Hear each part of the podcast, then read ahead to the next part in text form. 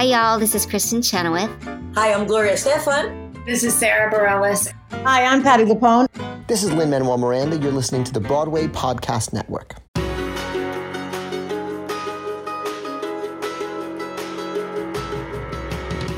Welcome to the Theater Podcast, intimate personal conversations with theater's biggest names. I'm your host, Track One. and with me here is Track Two. I'm always track two. That's right. Got to keep the settings consistent for uh, for editing. Podcast magic. I am Alan Seales. I don't know who I am anymore. Jillian Hockman, thanks for joining me today. Uh, today we have a wonderful episode with uh, photographer Michael Kushner. This is our first photographer on the podcast. But he's he does so many things. He's a photographer, he's an actor, he's a producer, he's a get stuff done guy. He does. He gets a lot of stuff done. I I personally like his um, dressing room project photos. He goes behind the scenes, takes all these photos of people doing like doing them before shows and getting ready. He was actually there for hashtag Black Glinda. He Yes. photographed um, for Wicked. Uh, Brittney Johnson made her uh, understudy debut as Glinda, and he photographed the whole thing. It was a big deal. Yeah, it was all over the socials. I had a lot of fun uh, following it through through those means. But um, I mean, in general, I'm really impressed with with with him as another example of how you can still be heavily involved with theater, heavily involved with Broadway specifically, but not actually be on stage per se. And he just did everything he could, and and now this is one particular thing that he's known for, but he still does so much. And he has carved out his own niche and he's a part of the community and really important. And he's someone who everybody knows and is just a great dude. Yeah, he invested in Be More Chill. Did you know that? Yeah. Yeah, yeah, that was that was cool to talk about. He invested in Be More Little Chill. show. Never heard of it. Never heard of it. Um, he shoots uh, these major stars, these like top Broadway names, out of his two bedroom apartment in Harlem, which is incredible. Or is it Washington Heights in the 150s? I don't know. I think it was Harlem. Is Harlem? Um, yeah, it's like we. That's where we did the interview. We sat on the floor of his living room, and his dog Sandwich was jumping in and out of everyone's lap and giving me lots of doggy kisses, and it was amazing. Uh, but I think the two of you are probably separated at birth, Siamese We- twins. Are the same person. Um, he has the same answer that I do to our final question. So listen to the end to hear answer to our our closing standard question. Yeah, you do have a lot of opinions and thoughts on the industry that are pretty near identical. So, Best uh, friends forever. everybody, please enjoy this episode with Michael Kushner. When you need mealtime inspiration, it's worth shopping Kroger, where you'll find over 30,000 mouthwatering choices that excite your inner foodie. And no matter what tasty choice you make, you'll enjoy our everyday low prices, plus extra ways to save, like digital coupons worth over $600 each week. You can also save up to $1 off per gallon at the pump with fuel points. More savings and more inspiring flavors make shopping Kroger worth it every time. Kroger, fresh for everyone. Fuel restrictions apply. Another day is here, and you're ready for it. What to wear? Check. Breakfast, lunch, and dinner? Check. Planning for what's next and how to save for it? That's where Bank of America can help. For your financial to-dos, Bank of America has experts ready to help get you closer to your goals.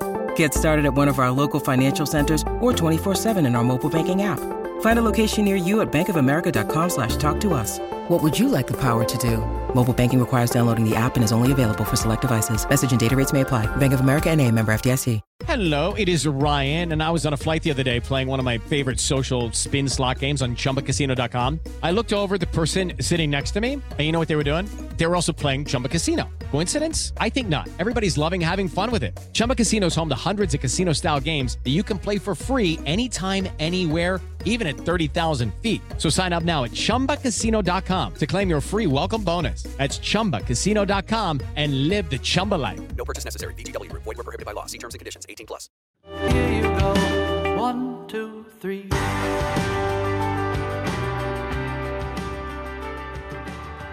Actor, producer, makeup artist, and photographer, his work has been featured in the New York Times, Vogue, and the Tony Awards, and in publications in print and online nationally and across the pond. That means London. He's the creator of the Dressing Room Project and is one of the founding members of Musical Theater Factory, currently in residency with Playwrights Horizons.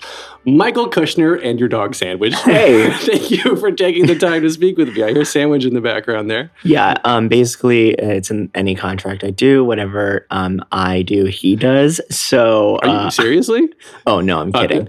But I mean, it basically it is how. Anyway, it's like whatever you know, whatever I do, he does. I've I've entertained some some like A list celebrities before, and their publicist is always like, "Is it okay if the dog comes?" Yeah. I'm like, "No, it's it's fine. It's fine." He's not a therapy dog. He's not registered or anything, but he has literally changed my life, and he's my best friend. So uh, he's my entourage. No, I mean he works with me anywhere, like um, because I work from my studios, my Mhm. home.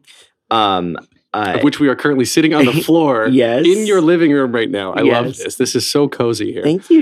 Yeah. We've uh, my boyfriend and I took the month of June out when we moved in to make it look exactly how we wanted. So thank you for saying that. Um, but you know, my studio is in the apartment, and Mm-hmm. um, Sandwich uh, is basically my assistant. He's extremely intuitive, and what he actually does for really nervous clients is he sits on their feet until they relax. Oh, I know. So it's not like he's just there to look cute. He actually helps the shoot a lot, which is kind of amazing. have you had anybody that that has like benefited from this recently? Oh, a hundred percent. Really? Yeah, yeah, yeah. And it really calms him down. It's um he acts like a therapy dog. It- and he's yeah, just like what I said, he's intuitive and what it does, it just kind of calms the situation down. Uh, because people can be really intimidated by a photo shoot. And um I kind of bank on it not being intimidating at all. It's a really uh earthy experience the way I I photograph. So um sandwich kind of adds that that calm to the I I guess I've done a couple photo shoots, and yeah, I, guess it's a little bit intimidating in the big studio. But I imagine like you're not an intimidating person. This is, I just met you, you know, pretty re- pretty recently here, you know, 20 minutes ago. Yeah. um and and i you know you're it's friendly it's your apartment like i said this is a very cozy living room and then sandwich came up and and licked all over me and Oh, that yeah. was wonderful Yep. and and i can't imagine anyone actually being intimidated in this space Yeah, I think it's just the moment before, right? Because um, you you you can get all the information in the world. Like I have a very in depth packet, um, and describing the experience. But it's not until you actually step foot in the space where you can just go, "Oh, I get it." You know what I mean? Mhm. Um, so I really try to be as open and as easy as possible. You know, I talk about. you're gonna be like, okay.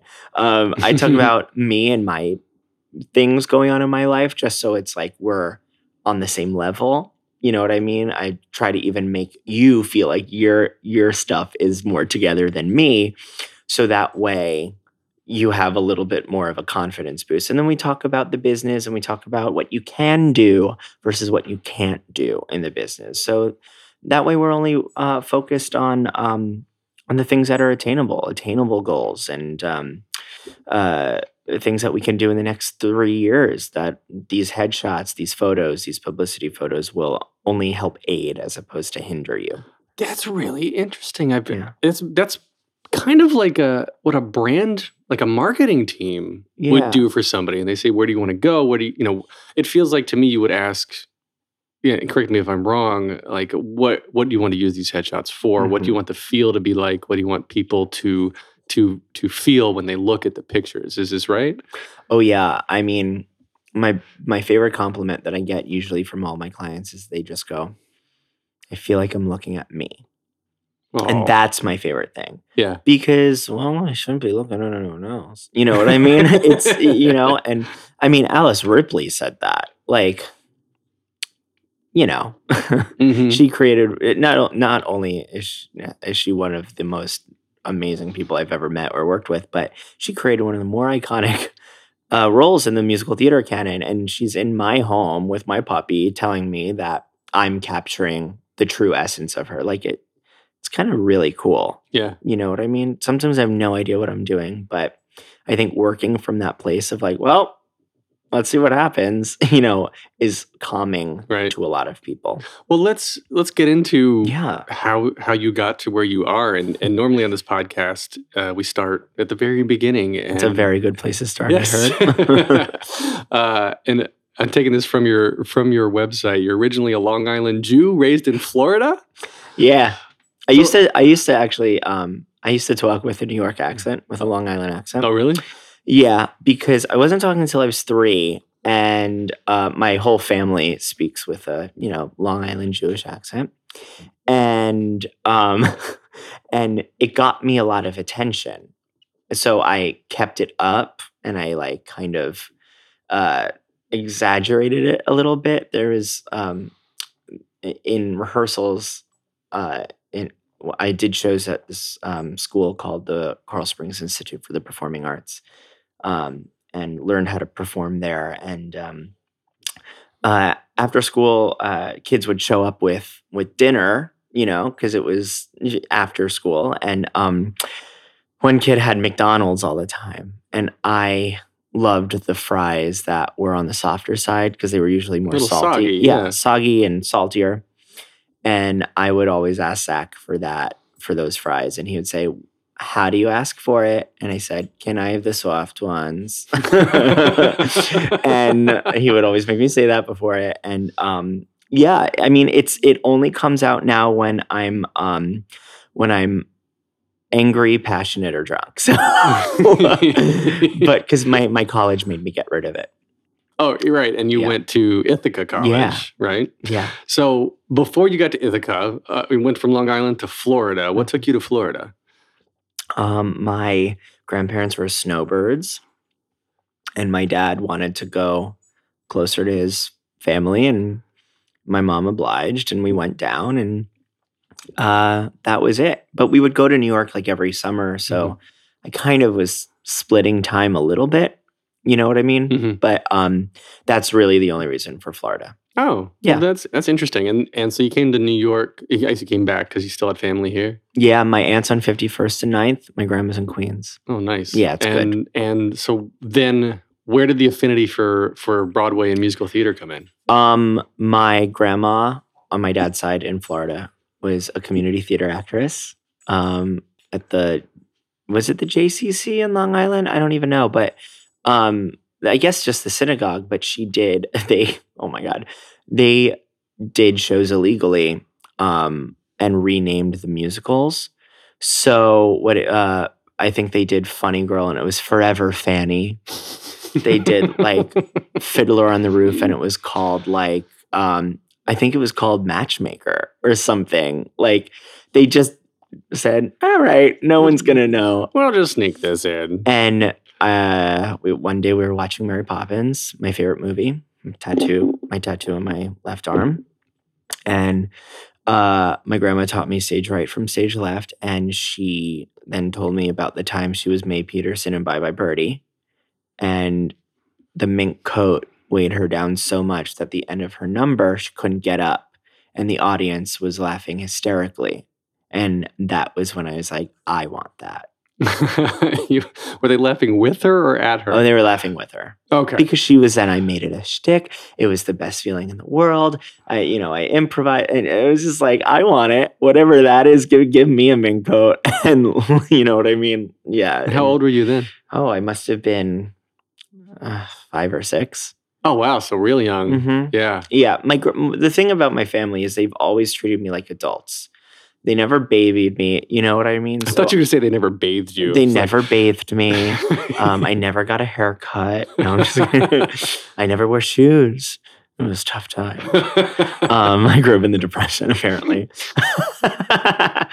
um, and um, but they never babied me. So I was watching Mel Brooks movies by the time I was 11, and they were explaining to me the jokes. Um, and uh, so I developed this affinity for kind of what what I wanted to do at a very early age. Uh, and I quickly realized that I didn't want to do just one thing, Mhm. which is kind of um, which explains a lot about me today. You know what I mean? right. But uh, but yeah, I, I owe my family a lot for always treating me like a like a, a human, not like a kid or Mhm. a baby. Like, no, I would sit my there's something called the Jewish goodbye, right? hmm The Jewish goodbye is when it's 10 30 and on a school night and and uh it's time to go home. So you you uh you've already had the coffee, you've already had, you know, the the marble cake, the you know, all that stuff. And you say, okay, bye, I'll see you tomorrow, you know, I'll see you next week for dinner, whatever it is. Then you forget something. You forget to talk about something. So you talk in the doorway for another 30 minutes. So but that was part of my life growing up was I would I would be sitting having coffee with my mom and my grandma and they would be kibitzing and then I would do it in the doorway and that's why I love what just hear someone in the hallway All right. um and uh yeah so that's i'm rambling about my family but i'm very passionate about my family they're they're a huge reason why i um uh why i do what i do and who i am So you so what you do, uh, you got you got your BFA in musical theater from from Ithaca College. At Yeah. that point, did you see yourself just performing? Yeah. So, um, at times, okay, you know, it's I'm not gonna lie and be like I'm. Uh, I had that one trick mind of like, oh, I'm gonna just like go and do. I I booked um two shows right after college that I had I had to choose between one of them, and I was like, fierce, I'm gonna be a star. If that was how graduating was gonna be like, I was like, oh, I'm gonna nail it. And then I lined up another show after that, and I wound up having. Uh, I wound up having three shows directly after graduating, and I had to choose between two of them at the same time. So I was like, I'm going to be a star. This is amazing. I got my equity card, and then I I graduated and did those shows. One being on the town at Barrington Stage, which Mhm. was the pre Broadway tryout, and did the next show, and then did the next show in Miami, and moved to the city, and nothing bit, literally for years.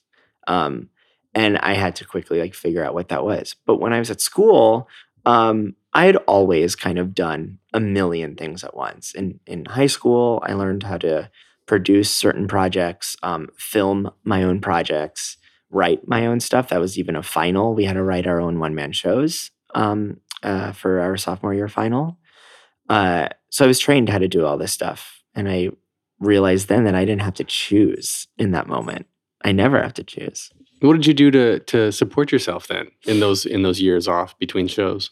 Well, so what happened was when I moved to the city, I got a survival job. I was working um, at Sabon, which is an Israeli skincare store, washing people's hands. And what I was doing was I was going to EPAs and ECCs uh, during the in the morning, and then I would go home and practice photography, and then go to my shift, and come home and write or practice more or, or and then next thing you know within a few months of moving to the city um, i had my first paying client for photography Hmm.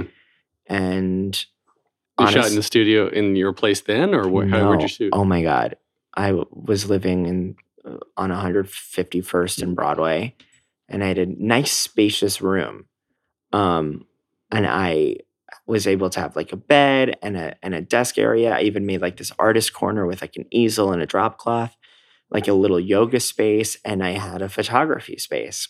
And i took a jersey knit blue uh sheet and i stapled it to the wall. And i just like had people kind of pose in front of it and figured out how to use a camera and how to edit. And next thing you know, uh, I was getting emails from people I didn't know being like, hey, I'd love to shoot with you. Like, what are your rates?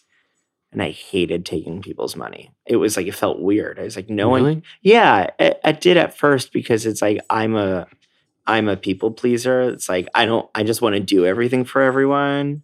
You know what I mean? I don't want to inconvenience you at all. Um, is there too much background noise with sandwich? No, it doesn't Oh, matter at all. Okay, good. just because I could take his collar off.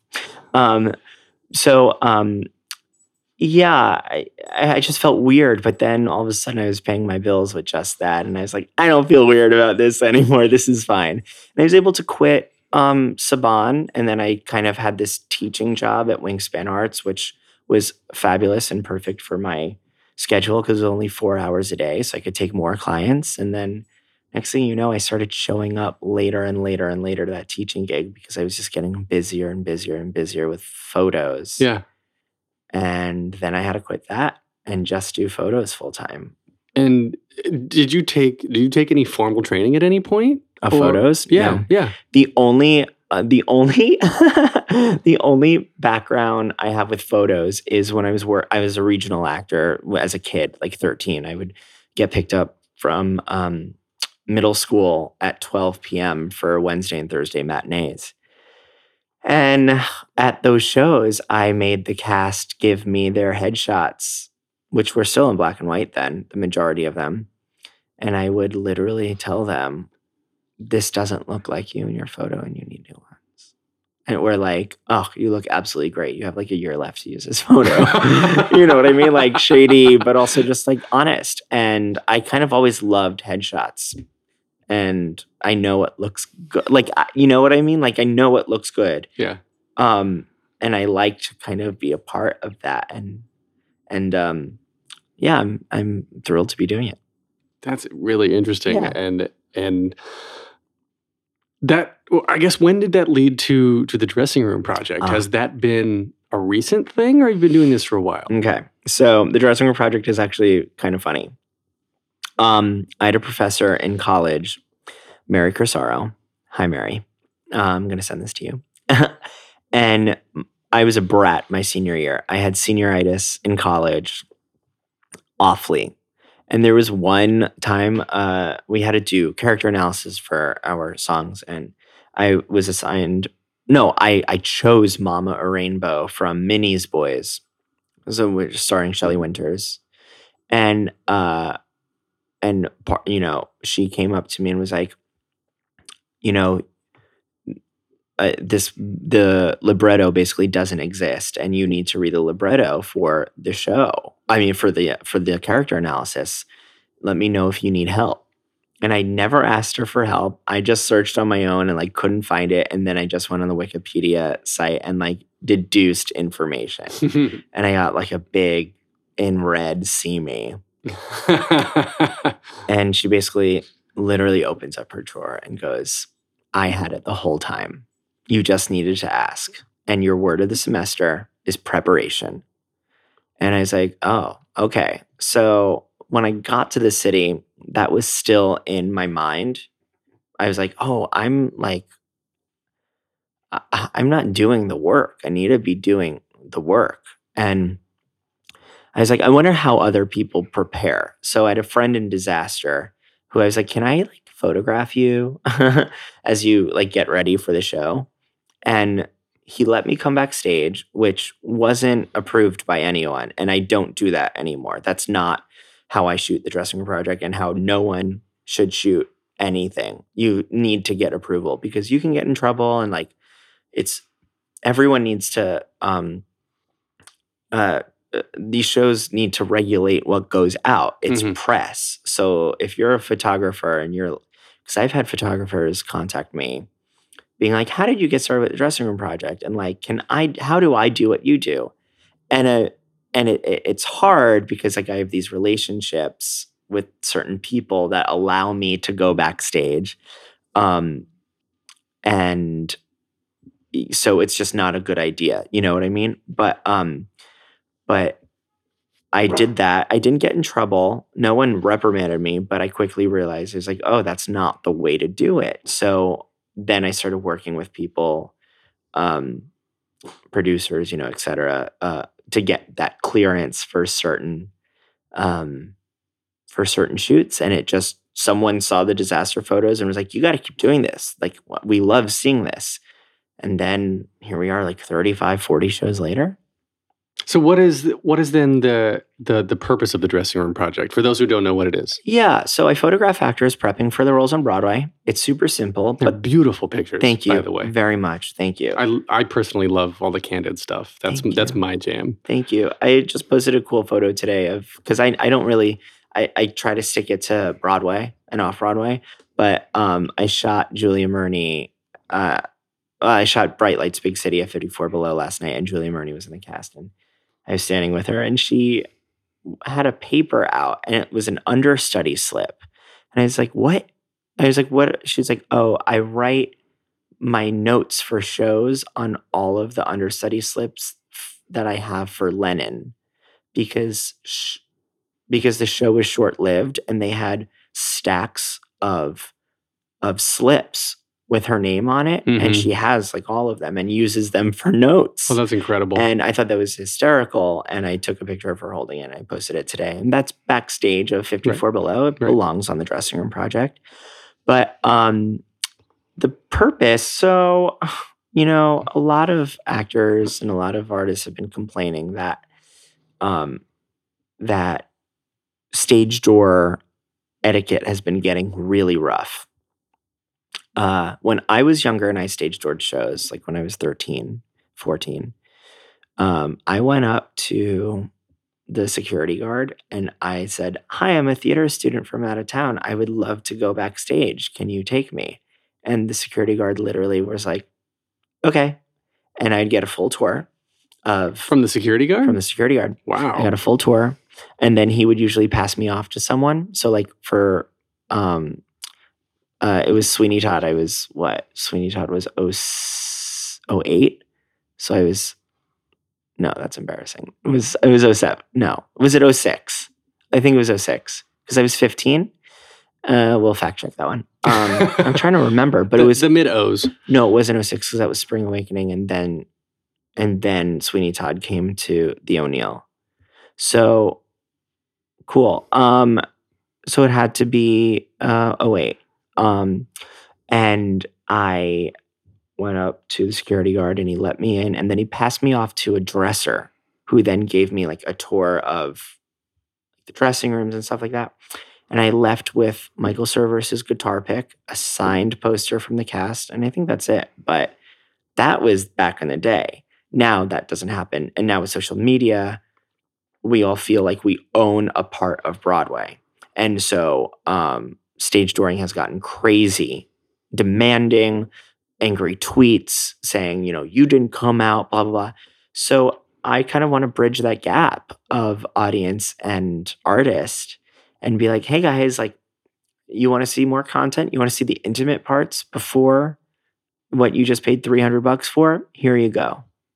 And that's where what the dressing room project is. That's essentially a, a, lot of the reason behind why you and I are sitting here right now. Yeah. Is I wanted to tell the stories of not just actors, but the photographers and the press agents and directors and producers.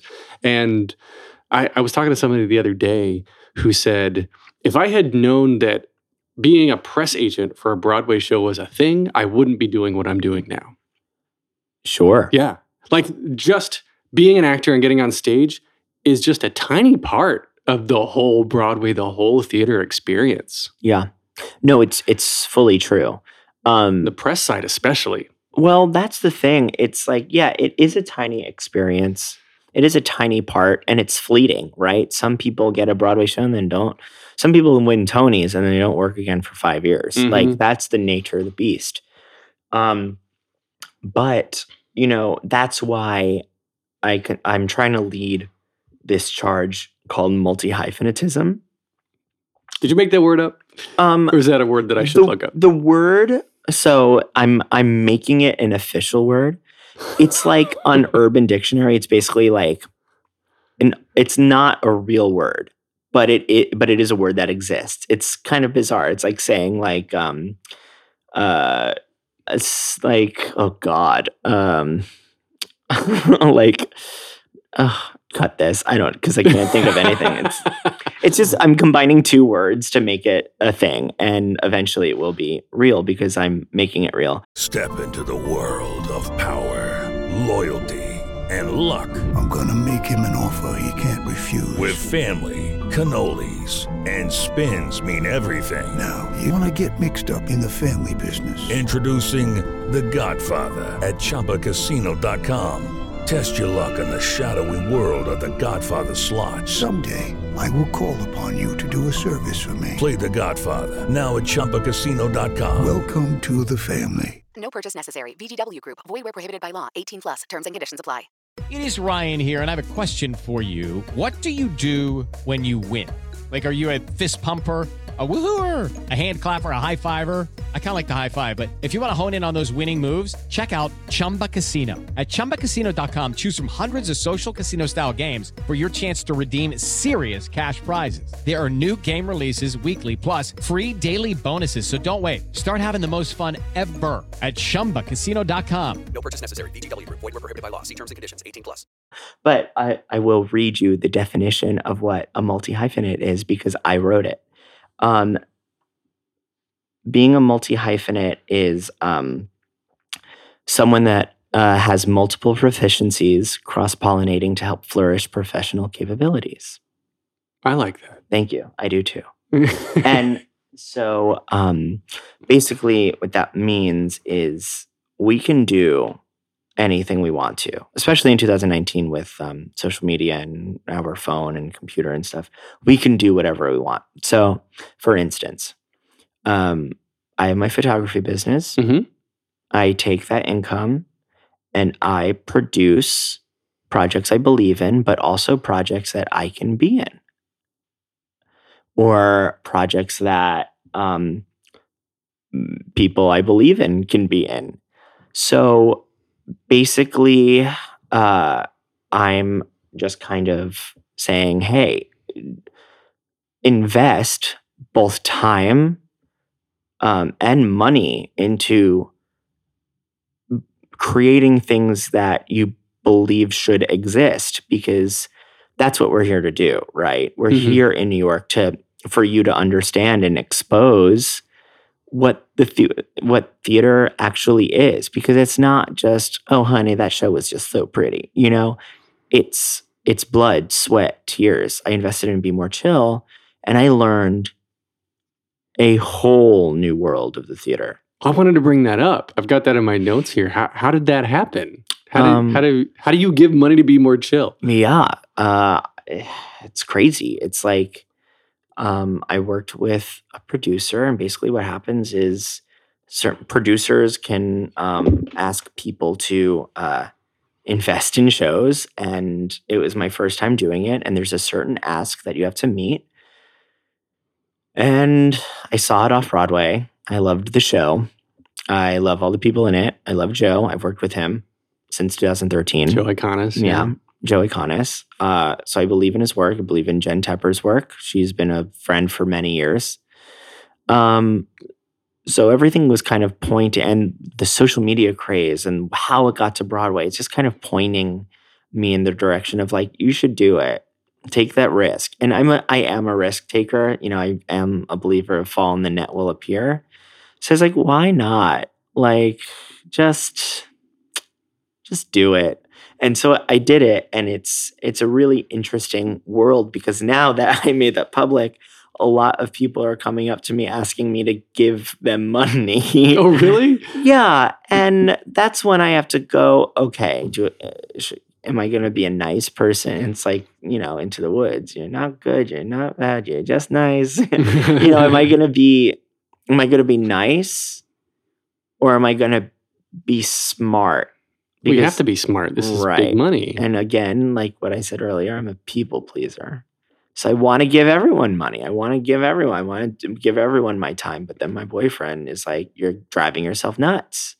And then I go, I'm driving myself nuts.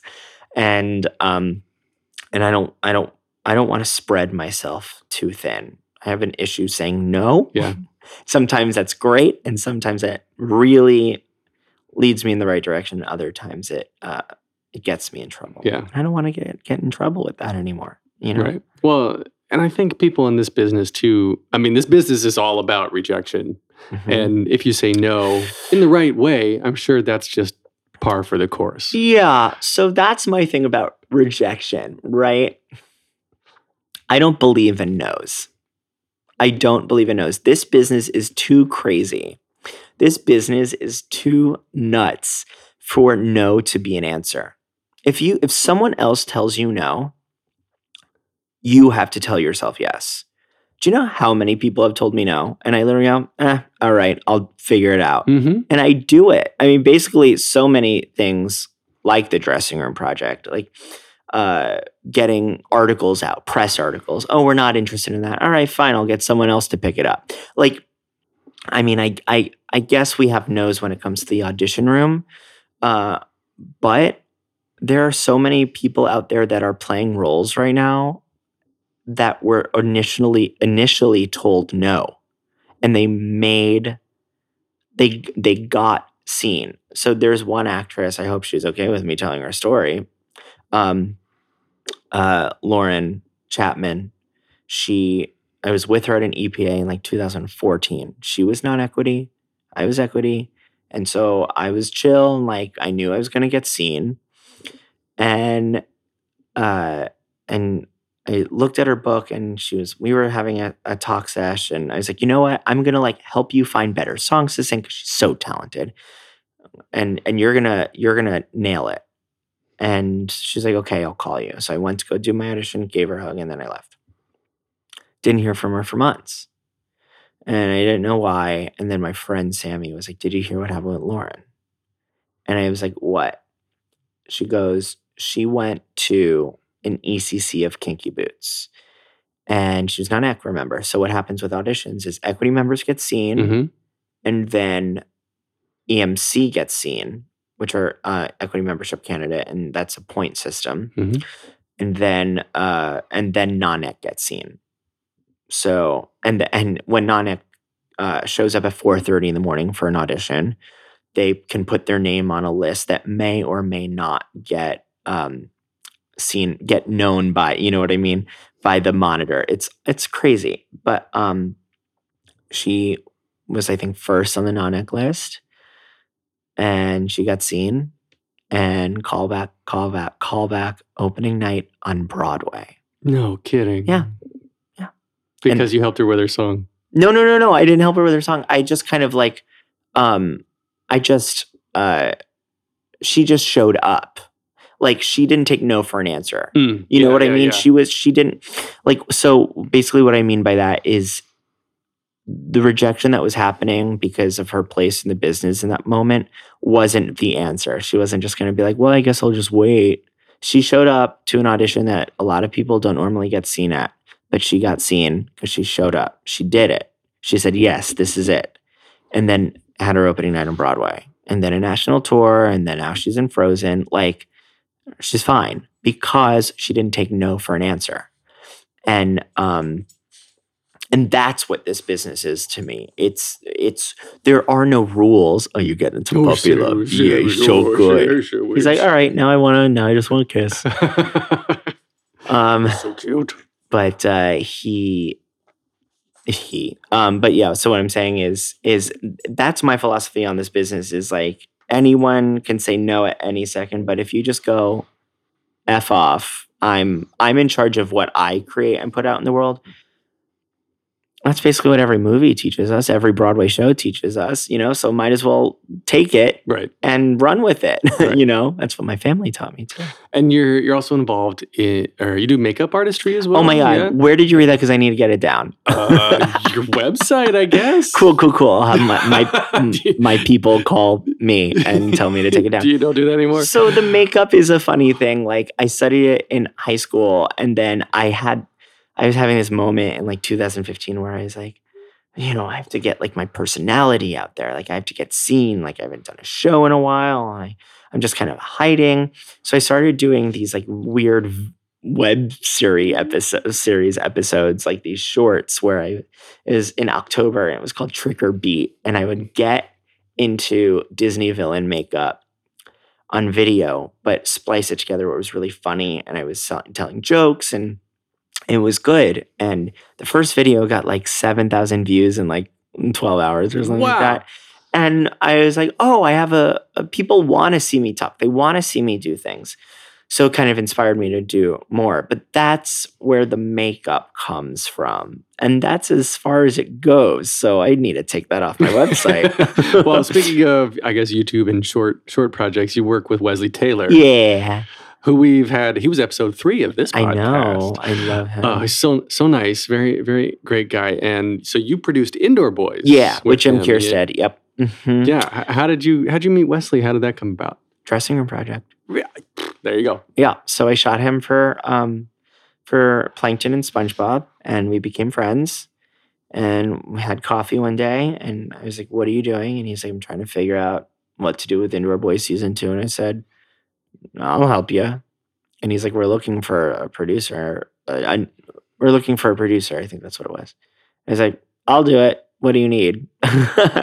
and that's you know we talked shop and figured out what I was going to do. And then that's what happened. And I actually even got to film some of it too. So, the, So uh, DP in your credits too. yeah, yeah. And then, so that was our second project together. And then our third one was recently Save Me Please, which is a short that stars Isaac Powell and Alan Filderman. And uh, we're submitting to a bunch of festivals. And we just had a screening the other night of it. So, Oh, I saw that on his uh, on his Instagram. Yeah. Yeah. yeah, it looked good. yeah, it was good. It was good. Uh, you mentioned having to write a one man show Yeah. in college, right? Yeah. Yeah. Is that where Moo with Me came from, or is that different? Sure. Move with Me came out of uh it's this is all part of the multi hyphenate aspect of myself. So I'm I'm an actor, but my auditions aren't biting for me. It's like I'm having trouble. And I will say that publicly. It's like I'm not either I'm not a good auditioner or uh whatever I'm offering just isn't isn't it right now. And that's okay because I will win the Tony for Roger De Bris and the revival of the producers. That's fine. it, you know, it's what's going to happen, but I just have to figure out what I'm going to do in between now and then. Um, so I've always loved one man shows, John Leguizamo's, you know, Bridge and Tunnel. Um, not John Leguizamo's Bridge and Tunnel, but John like John Leguizamo's pieces and Bridge and Tunnel, uh, which is a separate play. And um, uh, I was seeing a bunch of them, and I was like, you know what, I'm going to do mine. But that was just an idea. So what actually happened was I photographed Idina Menzel, who's my everything. I love her. We have the same jawline. I'm obsessed with her. Idina and Sandwich. Got it. Those are my two. Yep. Um, and I photographed her. And the whole so what happened was afterwards, I was in a room because I was going to get a group photo of like the talent. She was headlining, but it was like other. It was so. So I was in a circle with um, the artistic director of the theater company, Kristen Anderson Lopez, Bobby Lopez, Idina, and I. And um, we were talking as a group, and she is like, "Wow, thank you so much for having me. That was amazing." And then stops mid sentence and looks at me dead in the eyes and goes, "And you were giving me such an incredible energy up there. I felt you." I blacked out. Um, and I was just like, yeah, because you're my everything. And uh, she was incredibly sweet and amazing. And um, so I asked her, I was like, you know, since I can't be in the group photo, can I get a photo with you? And she's like, oh my God, of course. And I handed my camera off to some, my phone off to someone. She's like, no, what are you doing? Let's let's take a selfie. and I was like, okay. So we took a selfie and I rose, I, I, you know, I held my camera up, my phone up. And she's like, what are we doing? And I was like, we're showing off our jawlines because we have the same one. And she literally was like, okay. and like, we just like jaws. And then that was the end of the night. And I ran, and I went home like on airs because that had been 13 years of wanting that to happen, of that moment and uh, she saved me from you know Alice Ripley, Idina, Patti LuPone. They all saved me from bullying. You know what I mean? From Mhm. some awful years. Uh, they're heroes to me, and I got to meet you know my hero, and uh, so you know I put it on Facebook, and it got like I got too many likes because everyone knows my obsession with Idina. Mhm. And um, my friend Ben Rimalower, who wrote Patti Issues, his show about Patti LuPone, um, he texts me, is like, you know, you're writing that into a show, right? And I was like, okay. He's like, I'm doing Patti Issues on January 28th. I'll do it at 7 p.m. and then you'll do your show right after me. And, and this is at Green Room 42. And I said, okay. And that was three weeks away. And uh wait, is that what it was? No, no, no. Time had gone by. Time had gone by and and I never did it. That's what happened. I never did it. And then finally he checked in with me in like December. So it was a few months later. And then he was like, How's your show coming? And I was like, It's fine. And he's like, Great, you're gonna do it with me on this date. And I that and it was like a few weeks away. And I was going to Israel for birthright in Mhm. between. Like I had Broadway Con. Like I- there was a lot going on in between that day and the show. And I said, okay, I had to write a show and rehearse it and memorize it. And I was going to Israel for 10 days and running a booth at Broadway Con. And I did it. I literally was like on a camel rehearsing my show. literally, I was like running through my lines on a camel in the desert of Israel. That's what happened. How'd the show go? It was great. We sold out. Awesome. Yeah, That's was wonderful. good. And then brought it back again in April, and then I'm going to do it again this year. I just don't know when. To Please let me know. I want to. I want to see it. Yeah, now. it'd be great. It's Yeah. just me talking for 60 minutes. There's no songs. I still want to see it. Yeah, it's, yeah, It's yeah. fun. Can we talk about bullying for a bit? You Sure. brought that up. Like, Yeah. uh, how what happened? And are you okay co- talking with that? How did how did No, it's Idina too and, too painful. how did Idina and team help you out? Um, when I needed a when I needed to escape or when I needed, hey, he protects me now, so no more bullies. Good. Um, when I needed uh, an escape, when I needed to really be me and not try to fit in or not try to do whatever, I put on my cast albums and I went into them and I studied shows that I didn't know and I became friends with those characters and I went in my head and I was the first male Elphaba and you know what I mean? Mhm. And but those also lessons of those cast albums and those shows helped me understand that I that there were better things coming. That I just needed to survive those years and Mhm. everything would be fine. And it was, it was. And unfortunately, there are people on this planet that don't have that don't find those things. And it gets so bad that they have to do unfortunate things. You know what I mean? Mhm. to escape it when my thing was just cast albums. you know, I uh I just uh, that was it. That was my that was my uh saving grace was Broadway. And um I would like if someone was like picking on me, I would like quote a lyric at them that I like a Sondheim lyric at them and they would just look at me confused and kind of be weirded out and like walk away or whatever. Sandwich. what are you staring at? Oh, now all of a sudden you're scared of the backpack? Hey. He usually steals the spotlight, and this is no you're, different. You're ruining a moment, sandwich. No, it's okay. He's like, Dad, you're fine. You don't need to talk about bullying anymore.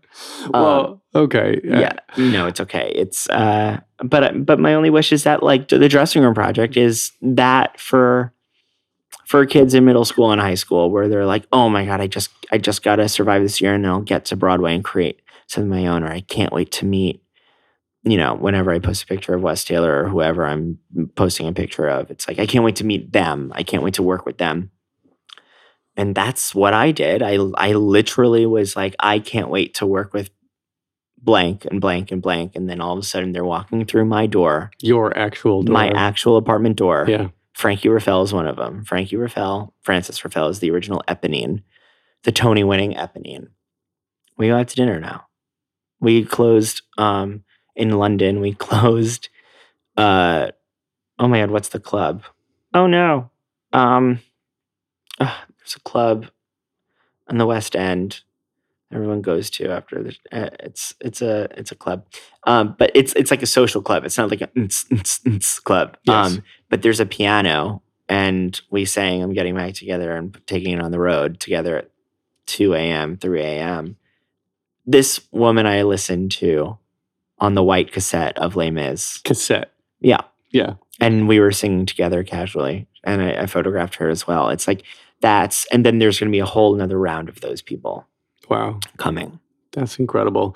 So we'll we'll start to wrap up here a little Oh, bit. no. Uh, yeah. Um, but I have a question though. Do you consider yourself uh, a photographer, an actor, or a producer first, or where do you see yourself going? Like, money's no object. You have anyone can say yes to whatever you say.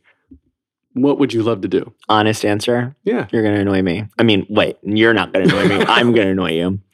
You're not annoying me, I swear. That wasn't a slip.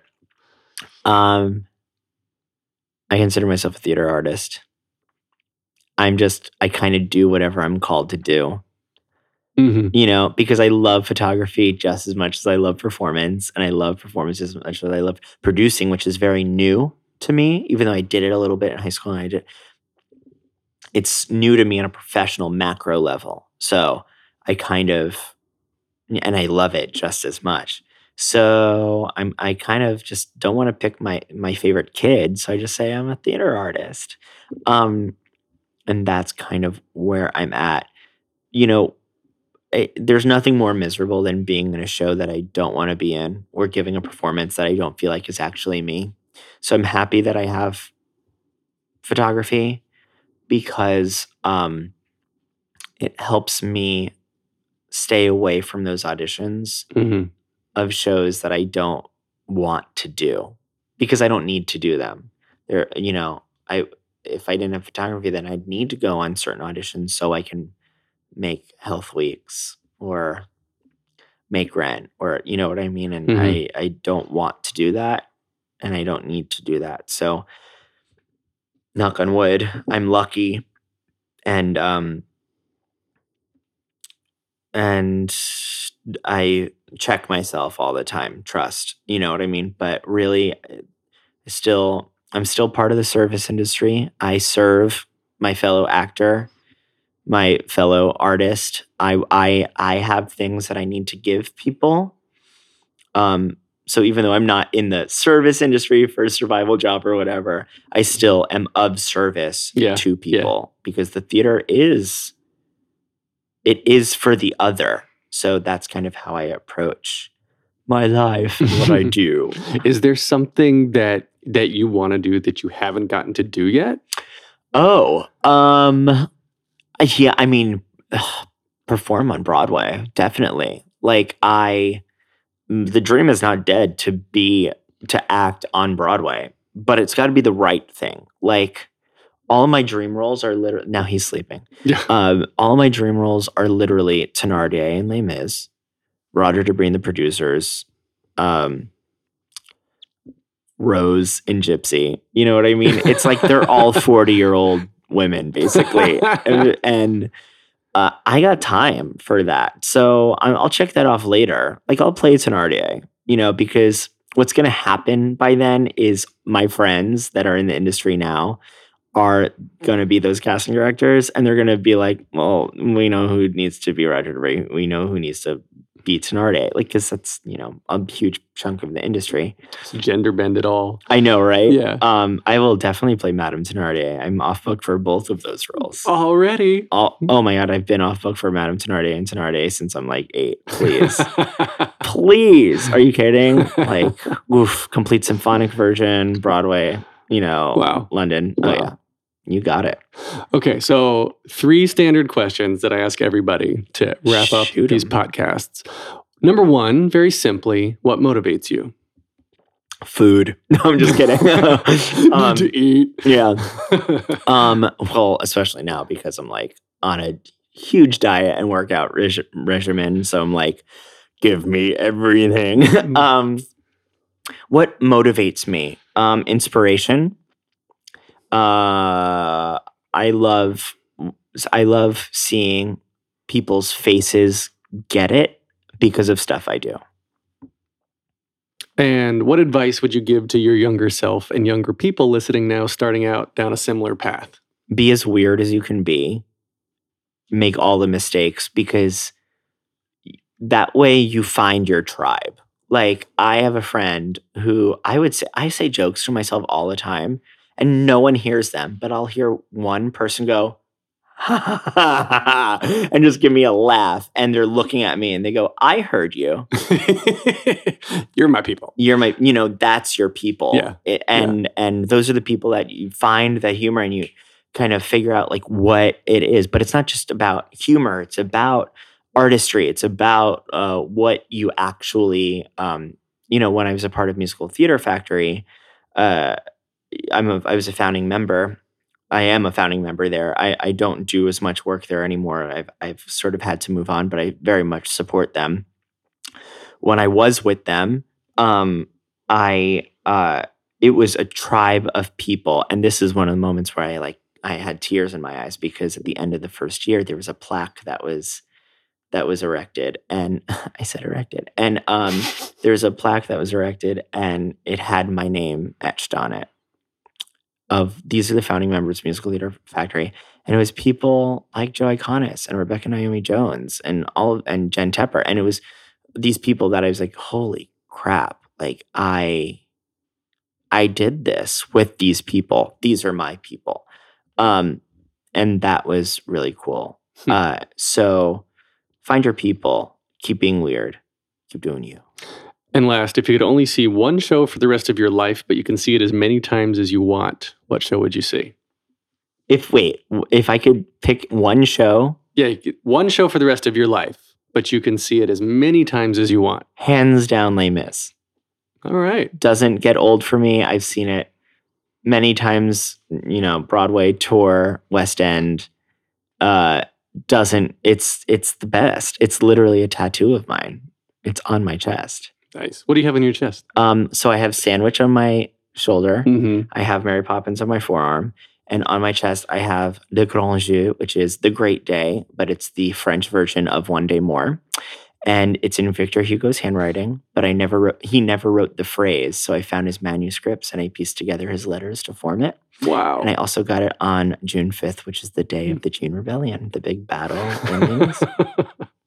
All right. Well, for those listening, you are a lovely geek. I, I love it.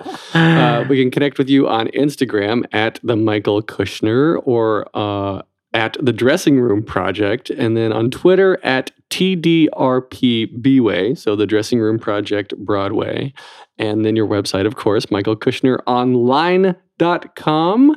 You can get more of me and the Theater Podcast, as always, on Instagram and Twitter, theater underscore podcast, facebook.com slash official theater podcast, and listen and subscribe, rate and review. Send me an email, feedback at thetheaterpodcast.com. I say this so often now. This is produced by Jillian Hockman, and thank you to Jukebox the Ghost for our intro and outro music. Michael Kushner, thank you so much for talking with me. I had a wonderful time. Ah, just like Carol Burnett, I'm wiggling my ear right now, but no one can see that. So thank you. you're so welcome. Thank you for coming. Take a deep breath, make the world a little colorful. Hey, it's Leslie Odom Jr. here on the Broadway Podcast Network to tell you about the Rise Theater Directory, a program of Maestra Music. Rise is a national online resource designed to connect and empower backstage and administrative and creative theater professionals from underrepresented backgrounds. If you work or aspire to work in the theater community, this can help you find your next project. And if you hire theater professionals, search the Rise Theater Directory to find your next team. Create your profile now and get more information by visiting risetheater.org. That's theater with an R E R I S E T H E A T R E dot org because only together we rise. It is Ryan here, and I have a question for you. What do you do when you win? Like, are you a fist pumper? A woohooer, a hand clapper, a high fiver. I kind of like the high five, but if you want to hone in on those winning moves, check out Chumba Casino. At chumbacasino.com, choose from hundreds of social casino style games for your chance to redeem serious cash prizes. There are new game releases weekly, plus free daily bonuses. So don't wait. Start having the most fun ever at chumbacasino.com. No purchase necessary. Group. Void were prohibited by law. See terms and conditions. 18 plus.